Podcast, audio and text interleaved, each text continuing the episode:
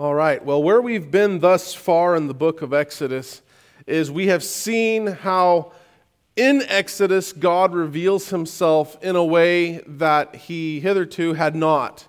God is on a mission to make himself known. That is why the refrain throughout the book of Exodus is, And they shall know that I am the Lord. God is on a missionary journey to reveal himself not just to his people, but to the nations. God wants to re- be revealed as the one who is above and, and, and beyond all things. And he alone is the rightful king, ruler, object of worship. He defies description, he defies comprehension, except by the means by which he reveals himself. And we are utterly dependent upon His revelation to know Him, to relate to Him rightly. And so God has been revealing this. He's been showing that the idols we serve cannot satisfy, they cannot save, they cannot redeem. The trust that we put in them is vain. And their perceived power is at best smoke and mirrors. It's all deception. And so we have seen in the Exodus fundamentally that what, what God does is He saves us from slavery, He draws us from bondage so that He can draw us into a relationship with Himself. Okay, God is too loving. He's not like some animal rights activist who goes up to a, to a place where animals are kept and just open the gates. Go, be free. I mean, they're going to get run over by cars or whatever. No, He loves us so much that He doesn't just let us run free to our detriment. But when He saves us, it's always, always for the purpose of relationship. And that is the kind of covenantal communion that God wants for his people, as exemplified by chapter 24, when the elders are privileged to come and bask in his presence and enjoy a covenantal fellowship meal. And so, God wants to make himself known. And Moses has been up there for several chapters. In fact, these several chapters take place over several weeks, several days. And he's been getting all the blueprints for the tabernacle and its courtyard and all of its accoutrements and everything that's going to go on there. And, and we know, as we've been talking, that the purpose of the tabernacle was for communion with God, to facilitate communion with God. But then, right here, we have this sudden little detour. Have you ever noticed that if you took out these three chapters, what you have starting at chapter 25 through the, through the rest of the book, through chapter 40, is it's all about the tabernacle. It's all about the people of God learning to worship and rightly relate to God. And then, right dab smack in the middle of what would be an uninterrupted discussion of the tabernacle, you have chapters 32, 33, and 34 stuck right in there. It's right in the middle of it, disrupting, if you will, the flow of the argument. We've already seen that when it came to the visit of his father-in-law Jethro in chapter 18 that he was that Moses felt free to record it at a different location than when it historically happened for thematic reasons. So, so why didn't Moses record the golden calf incident in another location so that way the thematic theme of the tabernacle discussion would be uninterrupted? Well, it's, it's my contention, really, that the point of chapter chapters 32, 33, and 34 is to underscore the need for the tabernacle. This incident represents one of the low points in the Bible. In chapter 32, they commit a heinous rebellion, and it's referred to multiple times throughout the Old Testament as an example par excellence of rebellion. It is exhibit A of the people's rebellion. So much so that even in the New Testament, it's mentioned twice as exhibit A of the people's rebellion. In these chapters, 32, 33, and 34, you see a process played out. There's rebellion, there's mediation, and there's reconciliation. And the culminating verses of this section clearly are chapter 34, verses 6 and 7, where God gives his magnificent self disclosure to Moses, which is the longest description of God's character in Scripture. But before we get there, we have to see the depths of the wickedness of the people of God. How, how legitimately threatened their relationship and their standing in the sight of God was by this heinous act. Along the way, we'll see that Moses, even in their estimation, undergoes a transformation. It's kind of interesting if you think of this, these chapters as a unit, as a literary unit.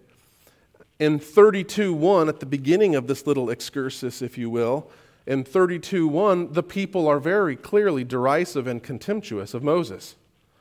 When he says, "This ask for this Moses, this guy who brought us out of Egypt." I mean, in Hebrew it conveys the same amount of derision as it does in, he, in English. This Moses.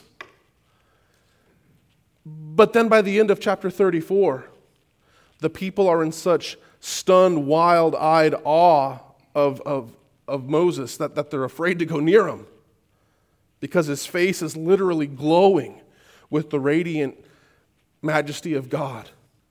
So, this is a transformative moment in Israel's history, and I'm hoping that studying this passage will be transformative for us. Um, the reason why this is exhibit A of their rebellion against God is, is because this is a really unique thing. I mean, most of us understand that sin is never okay, but, you know, if someone's pushing you and pushing you and pushing you and you lash out in anger, okay, it may not have been right that you lashed out, but with all these circumstances and the provocation, it's understandable. But certain sins are so egregious and bold faced that it just defies comprehension as to what in the world. And, and this is one of them. First, think about it. Think about the proximity they are spatially to the very place where God has just been speaking to them. They're literally sitting at the base of a mountain where they've been able to see smoke and fire and trumpet, and they've heard a voice. And before this, they were the ones who came out of Egypt. We're not talking about a story they heard from their grandparents. They're the ones who saw the plagues. They're the ones who walked between pillars of water, walls of water. They saw it. And, and, and this isn't like ancient history, this, this is just a few months ago. And they do this. They had just entered into a covenant with the Lord. They had agreed to be his people. They had agreed to keep his laws. They had just ratified the covenant. It very much is like marrying somebody and then committing adultery on your honeymoon. It's incredible. But it's also a big deal because it introduces one of the recurring themes of Scripture, and that is a total failure of leadership to faithfully shepherd the people. I mean, Aaron drops the ball big time, and he leads the way and idolatry. And this is going to be a recurring theme throughout the rest of Israel's history that the shepherds are faithless. And even Jesus picks up on that theme when he comes in John 10, when he said that all the other shepherds were what? Hirelings. And they cared not for the sheep. So we see a pattern emerging or beginning here that continues throughout the rest of Scripture but it's also a big deal because of what it conveys regarding their own sin. You see, Uh, we believe in the verbal plenary inspiration of Scripture. And, and what that means is that all of Scripture is authoritative, all of Scripture is God breathed, and that includes the words. Now, Israel's sin has clearly been on display. Okay? They've, they, they've questioned Moses. They, they, they rebelled at the water's edge before they crossing the Red Sea. But words matter. And up to this point, Israel's actions have never been called by the word sin. In fact, in the book of Exodus, up to this point, the only person who's used the word sin is Pharaoh in regards to, I have sinned, Moses, pray for me. And up to this point, whenever the Israelites have grumbled and complained and doubted and sinned, God's, without a grumble, without a, without a complaint, just given them what, they, what they're complaining about. But now that they're in covenant with God, in these three chapters, all of a sudden, 11 times the word sin is used in reference to the people of Israel and their actions. It is as if they are just now really coming face to face with the depth of their sin. That they really, truly, honestly don't deserve to be in the presence of this God who is standing before them in fire and smoke. And that they really, really do need to be atoned for. It's not a game. Now, if you think back to the beginning of the Bible, up to this point, for the people of God, really, this may sound scandalous, but it's almost as if God has given them a free pass. There's never been consequences for their sin, really. If you think about it, Abraham, he goes down to Egypt and he's afraid of Pharaoh.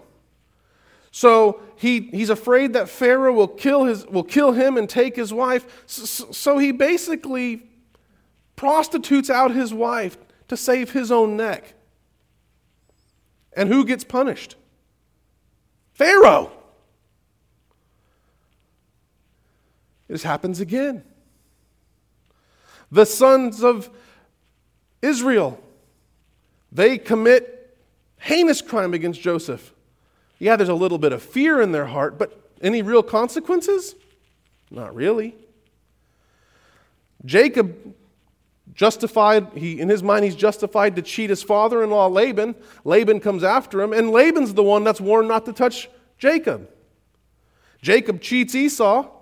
Jacob is the one who gets the benefit. Okay all throughout biblical history the people of god sin and there's never any real consequences. But that all changes now that they are in covenant with god Going forward from here, every time they grumble, they are without excuse and there are consequences. You see, it is true what Peter tells us. It is time for judgment to begin with the household of God. And if the people of God are barely saved, what will become of those who do not believe and obey the gospel of God? That's what Peter says. They have become the people of God.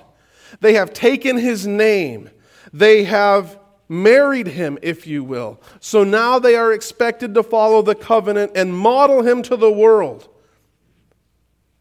And so there are consequences to their actions. And, and we don't like that idea. But remember, God is a God of fire. And he exists in an inapproachable light. God is not Mr. Rogers. He certainly is not Santa Claus. And he's certainly not going to roll over when his people brazenly defy him. Now, this reveals why the tabernacle was needed. And this reveals why, when the tabernacle had its open doors, the people would look in and the first thing they would see is an altar because we are sinners. Just imagine. Aaron survives this. And he becomes the he's the high priest. Now up to this moment, he, the Bible doesn't record any of his sins. And any, I mean, he's never done anything wrong. So, would it have been possible up to this moment for him to have exercised his duties as high priest thinking that maybe he was worth it? That he was worthy? That there was no compelling reason why he shouldn't be the high priest? But do you think maybe now, rolling forward from it, he has an, a, a very acute sense of his own frailty and his own innate weakness? And perhaps maybe he would understand that salvation was by grace and not through merit. Maybe? People needed the tabernacle. We need propitiation. We need expiation. We need God's anger against our sin assuaged. We need our uncleanness washed away because we are dirty in ourselves. We just confessed today, we just started the Heidelberg Catechism. And, and, man, Heidelberg Catechism question one, you need to memorize that. Just, just, just the conviction that's written in those words that I am not my own, but I belong body and soul, in life and in death, to my faithful Savior Jesus. Wow. And we love that. But we forget question two, which is also true, that there are some things we need to know in order to enjoy all that. And the first thing we have to know is what? The depth of our sin and misery. If you don't understand it, if you don't acknowledge it, then your ability to savor God's grace to you is diminished. But I suspect that going from here, Aaron had a profoundly new appreciation for grace. And I hope that'll be the same for you. But the reason why this episode makes it throughout Scripture, and, and it's, it's really told even to this day, is because this wasn't a unique thing. Really, what happened here in Exodus 32, this story of Israel, it's the story of the world. Don't believe me? Check out these words. For although they knew God, they did not honor him as God or give thanks to him, but they became futile in their thinking, and their foolish hearts were darkened. Claiming to be wise, they became fools and exchanged the glory of the immortal God for images resembling mortal man and birds and animals and creeping things. Therefore, God gave them up in the lusts of their hearts to impurity, to the dishonoring of their bodies among themselves, because they exchanged the truth about God for a lie and worshiped and served the creature rather than the Creator who is blessed forever. That's Paul in Romans 1 talking about the world.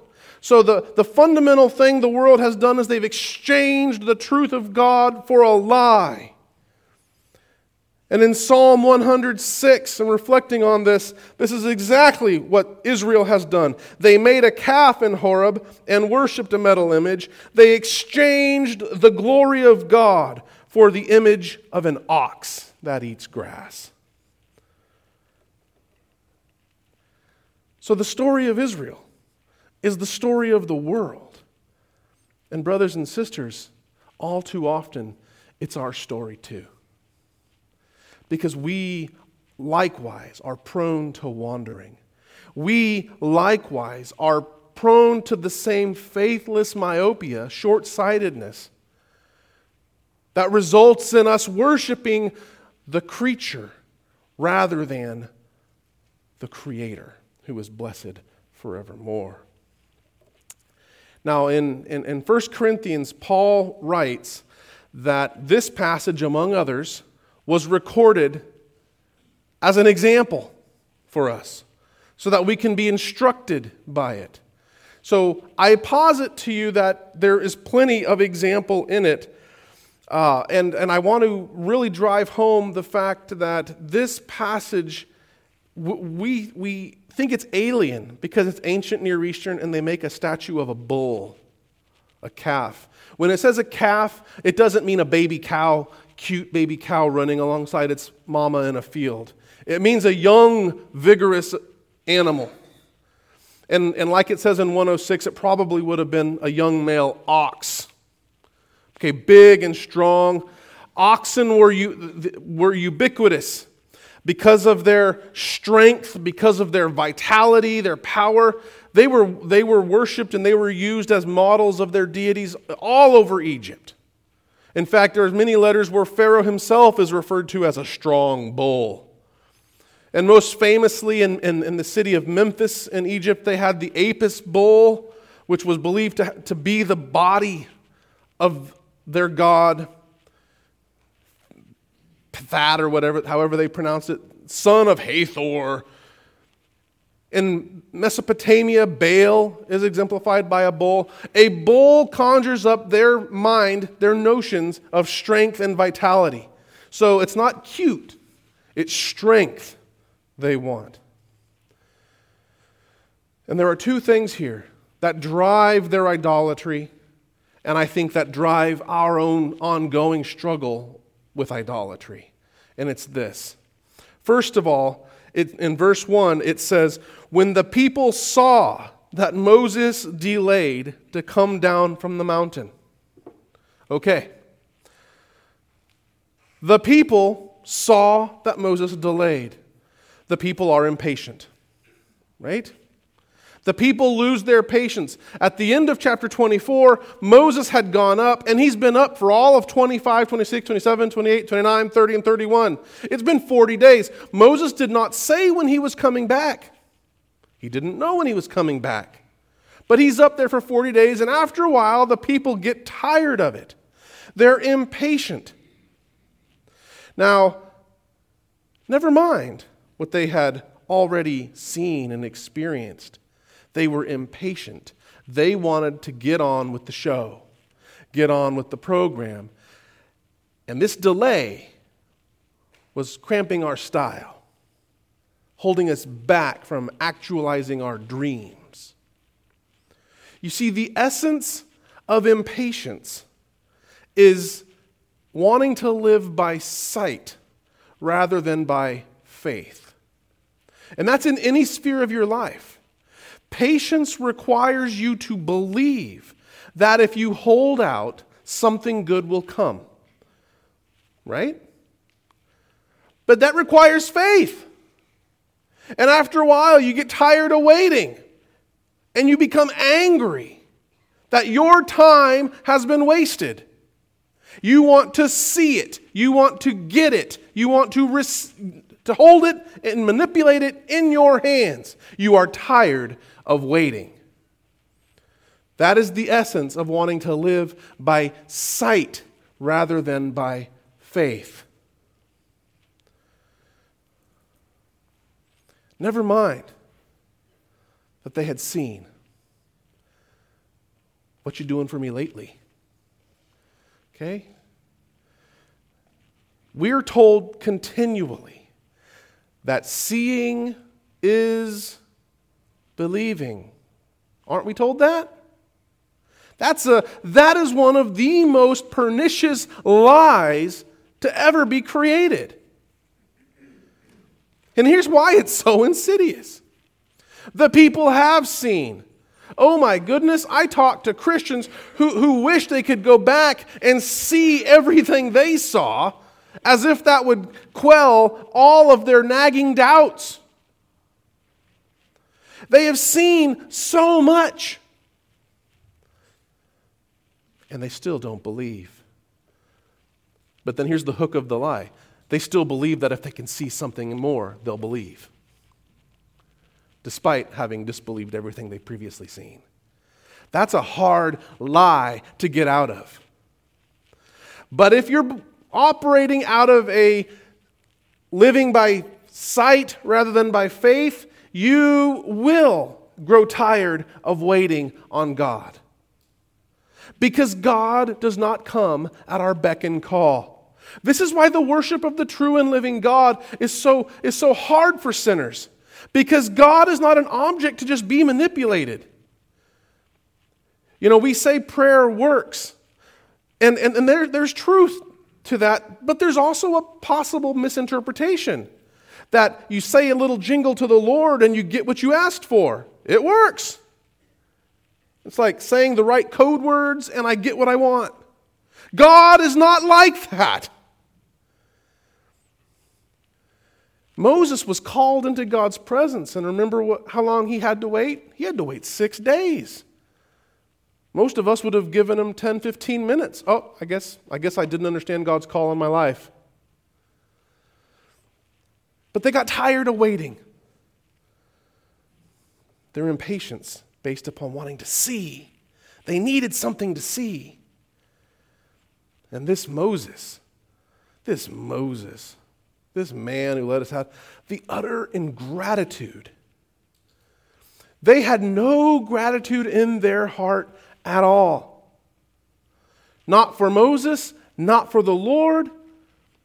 And if you look at Romans 1:26, God through Paul locates humanity's denial and suppression of him out of a basic posture of ingratitude, which is why thankfulness is such a key Christian virtue.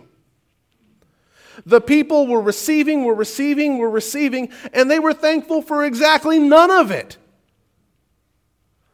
And my goodness, I see that same, that same poison in my own veins. Do you see it in yours? How it doesn't matter. It doesn't matter how good someone treats me sometimes. There's always more they could have done.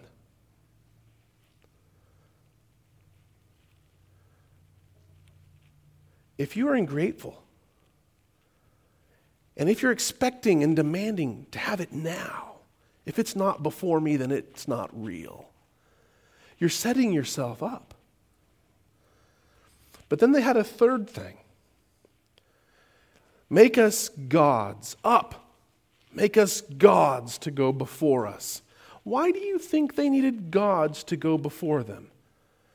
Because they wanted to get on with the show. They're in a strange, hostile land facing an uncertain and unknown future. They dare not go in their own strength. You see, this gets at the core of, of natural religion, and that is we're afraid of what goes bump in the night. We're afraid of those forces we cannot control. And so we desperately need something in which to trust. And so, natural man, in hostility and rebellion against the one true and living God, nonetheless must have something to hold on to,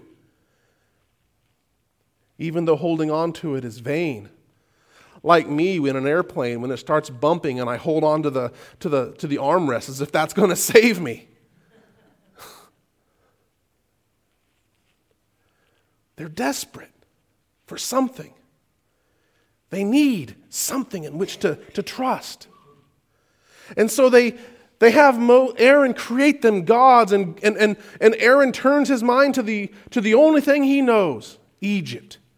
In fact, in Stephen's speech, our brother Stephen, the first martyr of our faith, in his sermon in Acts 7, he specifically re- reveals the affectional problem here. It says that they, at this moment, the people thrust Moses aside, and he says, In their hearts they turned to Egypt. In their hearts. You see, what, what had happened here is the people had grown up in Egypt, and even though, and this is the ludicrous thing, they want their gods to resemble the gods of Egypt, even though the Lord had just destroyed those gods. All of the livestock out in the fields that had been killed, Hathor was supposed to protect, and the Lord had just destroyed them. But that didn't stop them because it was ingrained in them that, that Egypt was the model of cultural elevation and superiority. It was the USA of the day in terms of its technical, technological prowess and international clout. It was the empire of the day. So let's look to them. They've got it going on. And if we need a God to go before us, then let's, let's draw from their vast uh, knowledge and experience. And ever since then, the people of God have struggled with what can best be described as syncretism, which is where we try to construe of our faith or our God along the lines of values and appearances and priorities of, of the land from which we've just been saved. It happens in every people, in every culture. I mean, frankly, don't, don't raise your hand. I'm not, I'm not trying to be offensive, but, but how many of you believe that God has a tattoo of Uncle Sam on his arm? Or, or how many of you think that, that God is just like Mr. Rogers? Or that God wears a Santa cap? How, many of you think of Jesus as, as being just a hippie? Just love, man. How many? And, and, and the, the cultural markers of success and security that in, in those days they attributed all that to deities right? We, we've just taken the label God off of all the, the artifacts that we put our trust in. You know, they would say, Behold, Hathor, who, who brought us out of Egypt. We would say, Behold my 401k account that validates and secures my future. Behold my children, which fill my life with meaning. Behold my promotion, which validates my identity. Behold my clean medical record, which shows that I'm in vitality. Behold, behold, behold. And we put our trust in this. Oh, this will see us through the night. This will get me through the hard times. I can face whatever comes my way because I've got this. I remember preaching to a soldier, or to, to a group of soldiers in Afghanistan. You can have your Jesus chaplain. I'd rather have a full combat load in my AR and my, uh, and my, my M4. And I thought, you know, whoever trusts in princes and horses will fall. It's okay to have a weapon of war, an instrument, but to put your trust as if this this thing that can be bashed against a tree and broken, this thing which jams so easily. To put your trust in the created thing, it's folly and it's madness. But yet we do it. Our hearts are prone to wandering.